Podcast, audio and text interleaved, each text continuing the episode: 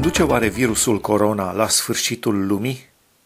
La această întrebare încearcă să răspundă pastorul Luigi Mitoi într-un mesaj postat pe Facebook și pe care l-am preluat în rubrica La ordinea zilei.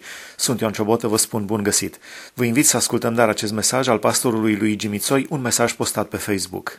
Am citit pasajul din Matei, capitolul 24, am citit despre semnele sfârșitului și pentru că foarte mulți oameni asociază sfârșitul lumii privind la semnele enumerate de Mântuitorul în Matei 24, am crezut că este bine să vin și să pun această întrebare.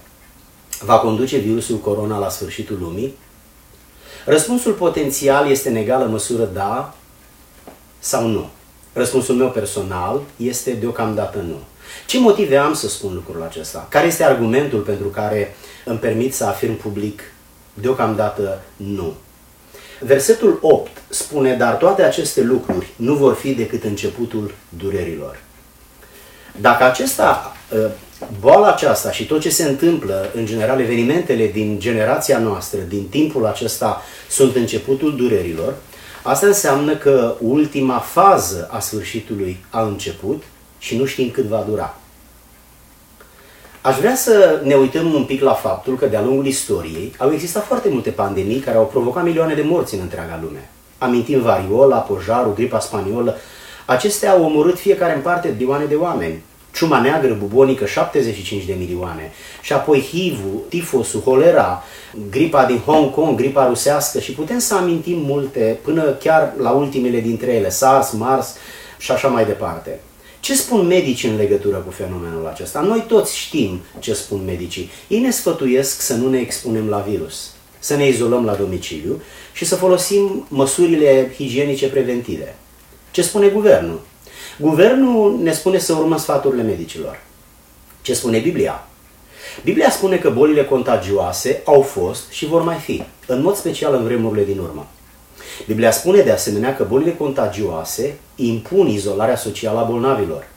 Dacă privim cel puțin în Levitic 13 și 14, observăm că Dumnezeu a ordonat, a poruncit oamenii bolnavi de lepră, boala contagioasă din timpul acela, impunea celor infectați să iasă din comunitate și atunci când întâmplător cineva sănătos venea înspre ei, el de departe să strige necurat, necurat cu alte cuvinte, sunt contagios, ocolește-mă că riști să te îmbolnăvești. Când au început vremurile sfârșitului? Dumnezeu, după ce a vorbit în vechime, în vremea părinților noștri prin proroci, în multe rânduri și în multe feluri, la sfârșitul acestor zile ne-a vorbit prin Fiul. Un pasaj din Evrei, capitolul 1. Când au început vremurile sfârșitului? Când cuvântul s-a făcut trup. La ce mă refer? Dumneavoastră cunoașteți Evanghelia mai mult sau mai puțin, în funcție de practicalitatea credinței pe care o aveți. Însă o să amintesc două pasaje din Ioan, capitolul 1. Când spun Ioan, mă refer la Evanghelia după Ioan. La început era cuvântul și cuvântul era cu Dumnezeu și cuvântul era Dumnezeu. Și versetul 14, și cuvântul s-a făcut trup și a locuit printre noi, plin de har și plin de adevăr. Când au început vremurile sfârșitului? Când cuvântul s-a făcut trup. În pasajul citit din Evanghelia după Matei, Hristos vorbește în Evanghelii despre multe semne ale sfârșitului. O să enumăr câteva dintre ele, în pasajul pe care l-am citit din Matei 24. Hristoși falși și proroci falși. Foamete, boli contagioase, cutremure, conflicte, războaie, revoluții, persecuții, martiraj, ură între națiuni, părinți strădați de copii, imoralitate, cruzime, sadism, restaurarea țării Israel, proclamarea Evangheliei Împărăției Lui Dumnezeu până la marginea pământului. V-ați gândit vreodată cum vom reuși noi, evanghelicii, predicatorii, evangheliștii, misionari, să ducă Evanghelia până la marginea pământului? Să fie evangelizat fiecare persoană? V-ați gândit că dacă ar exista internet gratuit oriunde pe fața pământului, probabil, pe lângă faptul că ar fi un semn al sfârșitului, ar face posibilă predicarea Evangheliei până la marginea pământului și ar finaliza acest proces al globalizării în care suntem intens implicați. Privind cu atenție la statisticile din ultimii 10 ani, observăm că frecvența și intensitatea Dezastrelor a crescut mult, de pildă, cu 10 ani în urmă, anul 2010, calamitățile naturale au făcut pagube au omorât 300 de oameni, mai mult decât în anii precedenți. În același an au existat 950 de dezastre naturale, mai mult decât în ultimii 10 ani la un loc. Ceea ce vreau să remarc, există o creștere în intensitate și în frecvență a pagubelor și a oamenilor care mor în dezastre naturale. Numărul cutremurelor s-a mărit. Vremea extremă cu inundații sau focuri care aprind pădurile. Este extrem de important să menționez următorul lucru. Dezastrele, cutremurele, violența, războaiele, martirajul, toate sunt menționate de Mântuitorul o singură dată. Spre deosebire de acestea, prorocii falși și Hristoșii falși sunt menționați de 3 ori doar în capitolul 24 al Evangheliei după Matei. Cum traducem acest detaliu? Ce fac proroșii și Hristoșii? Care este activitatea lor? Vorbirea, învățătura. Asta înseamnă că este vorba de fapt de un război ideologic. Este vorba de o manipulare socială. Este vorba de o hermeneutizare a mass-mediei. Hermeneutica fiind știința, instrumentul de interpretare a scrierilor vechi. Vreau să citesc pe predicatorul William Booth, care avertiza în secolul trecut că pericolele supreme cu care se va confrunta biserica vor fi următoarele. A anticipat lucrul acesta. O religie fără lucrarea Duhului Sfânt. Un creștinism fără Hristos. O iertare fără pocăință. O mântuire fără naștere din nou. Dacă pocăința unui om nu-l schimbă deloc și îl face să rămână în același stil de viață lumesc, în aceleași păcate, la fel de duplicitar, la fel de netransformat de Duhul Sfânt, înseamnă că pocăința aceea de fapt nu există și creștinismul pe care el îl afișează este ieftin, nebiblic și inutil. Din cauza redefinirii masive a valorilor fundamentale, s-a declanșat un continuu proces de schimbare care predispune la confuzie, la nesiguranță. Aș vrea să enumăr câteva redefiniri de genul acesta. Trăim o vreme în care toată lumea e nemulțumită. Dacă ne gândim la părinții noștri, la bunicii noștri, urmașii noștri în general, cei care au fost înainte de noi, acceptăm faptul că ei nu au avut parte de confortul pe care îl avem noi. N-au avut mașini, n-au avut toate instrumentele pe care noi le avem la dispoziție, tot stilul acesta de viață cu un nivel foarte înalt și totuși nu au fost nemulțumiți. Mergeau pe jos, aveau cel mult o bicicletă. Totuși, de unde vine nemulțumirea din generația noastră? Avem un nivel de viață înalt. Cei mai mulți dintre noi avem mașini. Avem ce să mâncăm, cu ce să ne îmbrăcăm. Ba, mai mult decât este necesar. Unde este rădăcina acestei nemulțumiri? Sigur că, fiind așa de grăbiți, de stresați, nu mai avem timp să ne gândim la asta. Apoi, multiculturalismul acesta la care suntem expuși prin imigrație. Eliminarea religiei din viața publică și limitarea ei la sfera privată. Gândiți-vă la promovarea pluralismului religios, la esența relativismului, a diversității, a toleranței, a uniformității. Pluralismul acesta promovează egalitarismul și globalizarea. Adică există legi care ne împing să devenim la fel și tot ce este personal să se manifeste în privat, acasă. De pildă, dacă ești o persoană religioasă, numai acasă ai dreptul să-ți manifesti credința. Atunci când ai ieșit din casă, ești areligios. De asemenea, continuarea procesului acesta de globalizare și de internaționalizare a vieții, de verbalizarea relațiilor, virtualizarea relațiilor și pierderea intimității personale și familiale, devenirea imoralității, oamenii devin tot mai răi, tot mai reci, tot mai individualiști, tot mai nepăsători, fără milă, fără respect, absolut indiferenți. Oamenii au tendința să nu se mai salute. În fiecare mașină este un om. Nu mai stăm împreună în tramvai, în autobuz, în tren. Nu mai socializăm. Toate lucrurile acestea ne afectează personalitatea, ne transformă într-un anumit tip de oameni, ne pregătește pentru evenimentele pe care Biblia le proclamă. Sau hibrizarea ideologiei sociale, prezența concomitentă a celor 3 forme de conducere socială, dictatură, democrație și anarhie, îmbinându-se într-un mod greu de explicat în felul în care astăzi lumea este condusă. Numai gândiți-vă la faptul că unora dintre părinți li se confiscă copiii și pur și simplu nu-și mai pot recâștiga copiii pentru că nu i-au dat de dimineață 2 ouă și i-au dat doar 1 sau 3. Nu vreau să devin ridicol, dar dau niște exemple care pur și simplu vorbesc despre nenorocirea unor familii, despre dramatismul experiențelor unor oameni.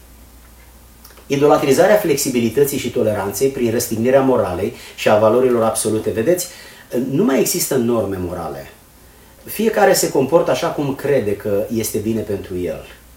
Până unde mergem cu această individualitate, care de fapt zdrobește individualitatea altuia?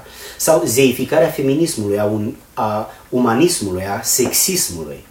Sau sexualizarea copiilor, vulgarizarea, obscenicizarea vieții? Neglijarea Bibliei în folosul pragmatismului și a liberalismului?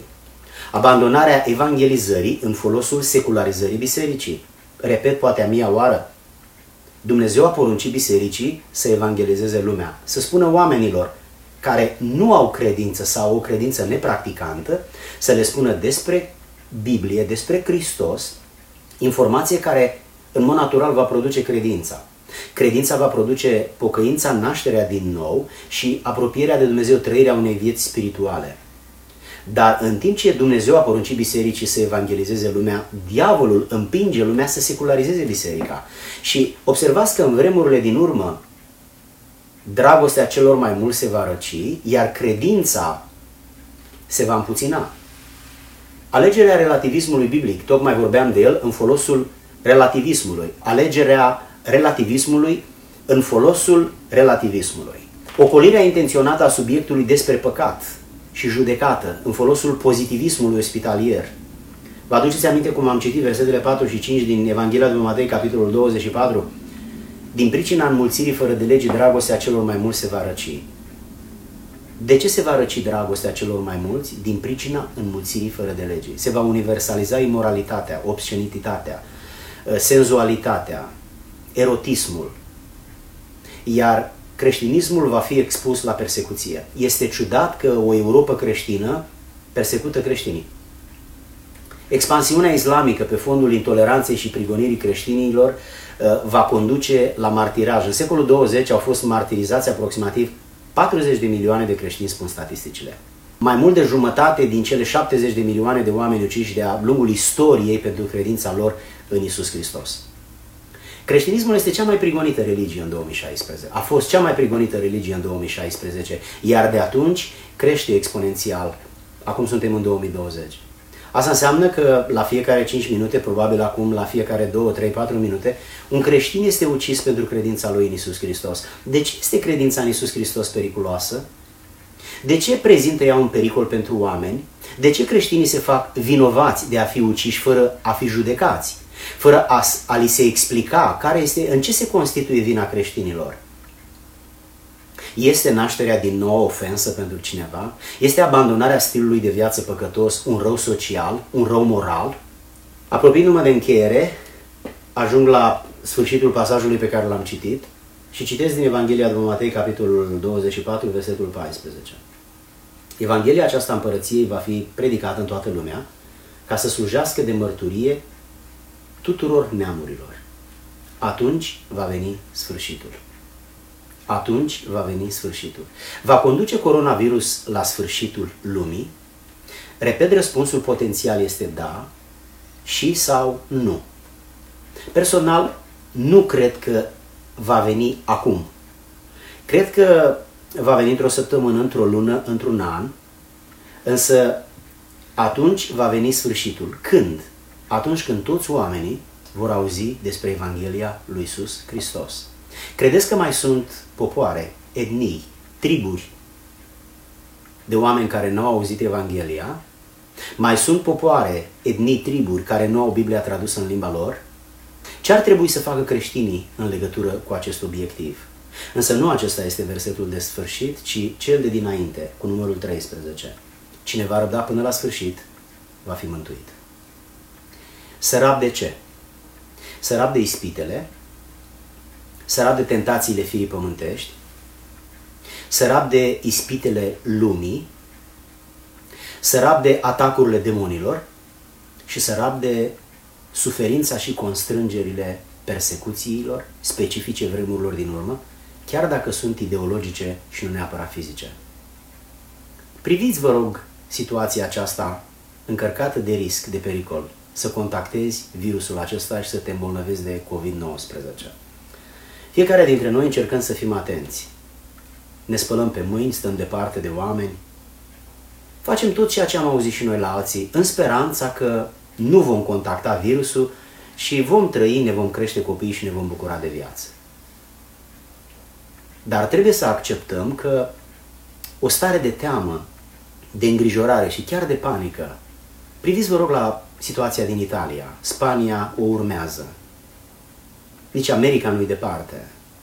Uitați-vă la China, care tocmai a depășit cel puțin prima fază a acestei pandemii. Și dacă ne uităm pe fața Pământului, peste tot, mai mult sau mai puțin, ciuma asta se întinde. Să nu-mi spuneți că ne este indiferent. Avem părinți, avem copii, avem familii, avem prieteni, avem cunoscuți. Am auzit despre oameni în România cu care am avut o relație strânsă în slujire ca oameni. Dar imaginați-vă că lucrurile acestea vor escalada și dincolo de ciuma asta vor veni pericole mai mari pentru viața noastră. Ne vor fi amenințată viața, familia, copiii, soția. Cum ne vom comporta atunci? E ușor atunci când suntem în biserică, păziți de poliție, de armată, de structurile sociale ale țării în care suntem, să avem simțământul că suntem puternici, credincioși, că nu ne-ar dezechilibra indiferent ce s-ar întâmpla. Pentru că noi suntem în interiorul unei experiențe care ne oferă siguranță, securitate. Dar uitați-vă cât de mult ne dezechilibrează o ciumă. Dar dacă vor veni persecuțiile când ciuma aceasta nu ține cont de credință, ea nu e pentru credincioși sau pentru necredincioși, ea lovește pe toți oamenii. Dar gândiți-vă că s-ar putea creștinii să fie vizați, după cum am dat exemple puțin mai devreme. În ce măsură vom putea să răbdăm până la sfârșit? Acum când suntem în siguranță și nu ne usură pielea deloc, credem că vom reuși. Însă, credeți că va fi ușor? Este adevărat. Nu ne vom baza pe resursele noastre. Noi suntem oameni și când suntem în siguranță, suntem curajoși. Când nesiguranța vine, ne speriem. Ne bazăm pe puterea lui Dumnezeu, pe grija lui, pe îndurarea lui. Dar aici se vorbește despre persecuție. Aici se vorbește despre vremurile din urmă care vor avea o încărcătură de pericol, de risc, de durere, de suferință, de lipsuri cu privire la elementele necesare vieții. În încheiere, pun o întrebare pe care am auzit-o la mulți oameni. Este coronavirus? Generează coronavirus sfârșitul lumii? Spuneam puțin mai devreme că începutul durerilor a venit și este în desfășurare. Când se va sfârși lumea, nimeni nu știe. Poate să se întâmple în secunda următoare, peste o zi, peste o săptămână, peste un an, Dumnezeu știe. Însă un lucru este clar. Începe să miroasă a sfârșitul lumii. Pentru că, așa cum încercam să ofer câteva argumente, privind în Scriptură, acceptăm faptul că încep să se împlinească ultimile semne. Și ultimile sunt, după cum spuneam, proroși mincinoși, Hristos mincinoși și, de asemenea, Evanghelia răspândită până la marginile pământului, la oameni care acum încă nu au auzit Evanghelia. Dar de ce să o audă dacă nu se convertesc? Pentru mărturie. Biserica trebuie să evangelizeze pentru ca oamenii să se convertească, să se mântuiască. Dar nu toți oamenii se vor mântui pentru că ei aleg dacă se mântuiesc sau nu. Dar dacă nu se mântuiesc, atunci le va fi de mărturie, pentru că ei trebuie să fie confruntați cu Evanghelia și să verbalizeze, să manifeste fidelitate, loialitate față de Dumnezeu prin credință și pocăință sau infidelitate, lipsă de loialitate, prin necredință și prin nepocăință. Cine va răbda până la sfârșit, va fi mântuit. Aș vrea să avem un moment de rugăciune în care să ne rugăm pentru noi. Văd în perioada aceasta că oamenii, cei mai mulți stau acasă, 1 miliard de oameni aproximativ stau acasă în perioada aceasta, restricționați de virusul corona. Oamenii stau acasă și își trimit tot felul de mesaje prin tot felul de metode online. Și spun, haide să ne rugăm pentru boala asta, haide să ne rugăm pentru lucrul ăsta. Și se pare că, în general, rugăciunile cele mai multe sunt făcute ca nu cumva să murim. Dar până când vom trăi, stimați prieteni? Nu mă înțelegeți greșit, nu sunt un om sadic și nu sunt o persoană care vreau să mor. Vreau numai să întreb altceva. Nu-i previzibilă moartea noastră? Ba da. Ba da. Nu e iminentă? Ba da. Nu are legătură neapărat cu coronavirus. Are legătură cu faptul că există niște etape biologice și omul, după ce îmbătrânește, general moare. Intră în neființă. Ei bine, ne-am pregătit noi pentru treaba asta. La Hristos, 4 oameni generoși dintr-o localitate au adus pe unul dintre prietenul lor, consătean, concitadinul lor, la Hristos, care era paralizat, pentru ca să-l vindece. Știți pasajul din Scriptură, au desfăcut acoperișul și l-au introdus pe omul bolnav pe acolo. Și Hristos, în loc să-l vindece, l-a mântuit. Nu vă spune nimic prioritatea Mântuitorului. Nu spun că nu-i bine să ne rugăm pentru bolnavi, din potrivă, spun că trebuie să ne rugăm din ce în ce mai mult. Dar, stimați prieteni, prioritate trebuie să aibă sufletul, pentru că el nu moare nici peste 10 ani, nici peste 100. Trupul acesta va intra în țărână și într-o zi, dacă suntem mântuiți, vom învia ca să moștenim Împărăția lui Dumnezeu împreună cu Hristosul care a venit la noi să ne mântuiască. Trebuie să ne ferim de virusul ăsta atât cât atârnă de noi. Însă trebuie să acceptăm că, deși de noi atârnă într-o mare măsură, nu atârnă în toată măsura.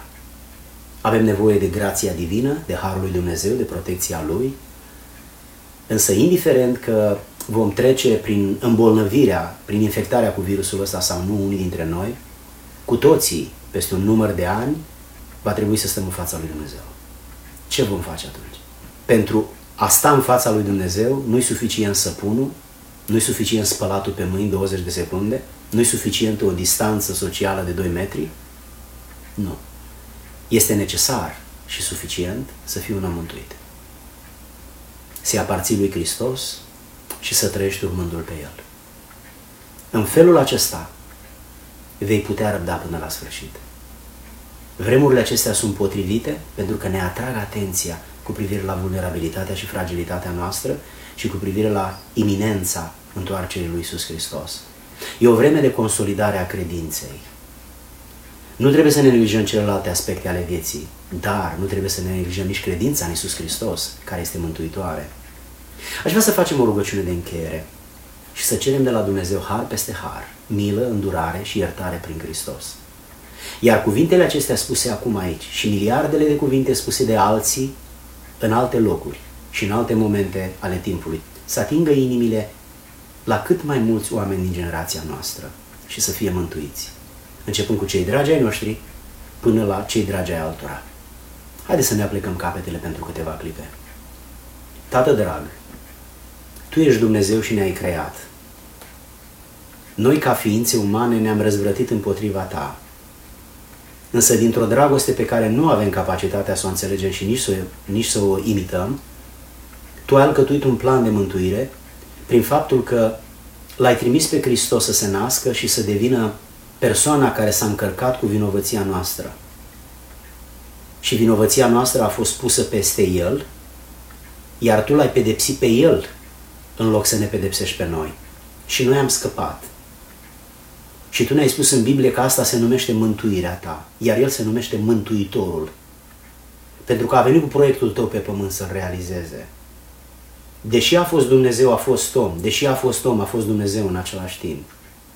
Însă atunci când mergea pe dealul de la marginea Ierusalimului să moară pe cruce, ducându-și crucea, plin de sânge, lovit, bătut, s-a rugat și a spus: Tată, dacă e cu putință, depărtează de la mine paharul ăsta, dar dacă nu e cu putință, o să-l beau. Și l-a băut. Îți mulțumim, Tată, că nu trebuie să-l bem noi. Deși noi am făcut păcatele, El a suferit pentru ele, El și-a asumat vinovăția noastră, iar Tu i-ai imputat-o, pentru că asumându-și-o, Tu l-ai tratat ca și cum era a Lui. Dar de fapt a fost colectată de la noi toți. Și noi stăm astăzi în fața Ta, iertați, pentru că pe El L-ai pedepsit și noi suntem scăpați. Tată, îți mulțumim frumos că ne-ai deschis mintea să înțelegem mesajul acesta care se numește Veste Bună. Și ne-ai trimis Biblia ca să avem o dovadă a faptului că Tu asta vrei. De aceea noi credem Biblia ca pe cuvântul Tău. îl respectăm ca pe cuvântul tău. Cu puterea pe care tu ne-o dai, cu ajutorul tău, cu bunătatea ta, îl practicăm.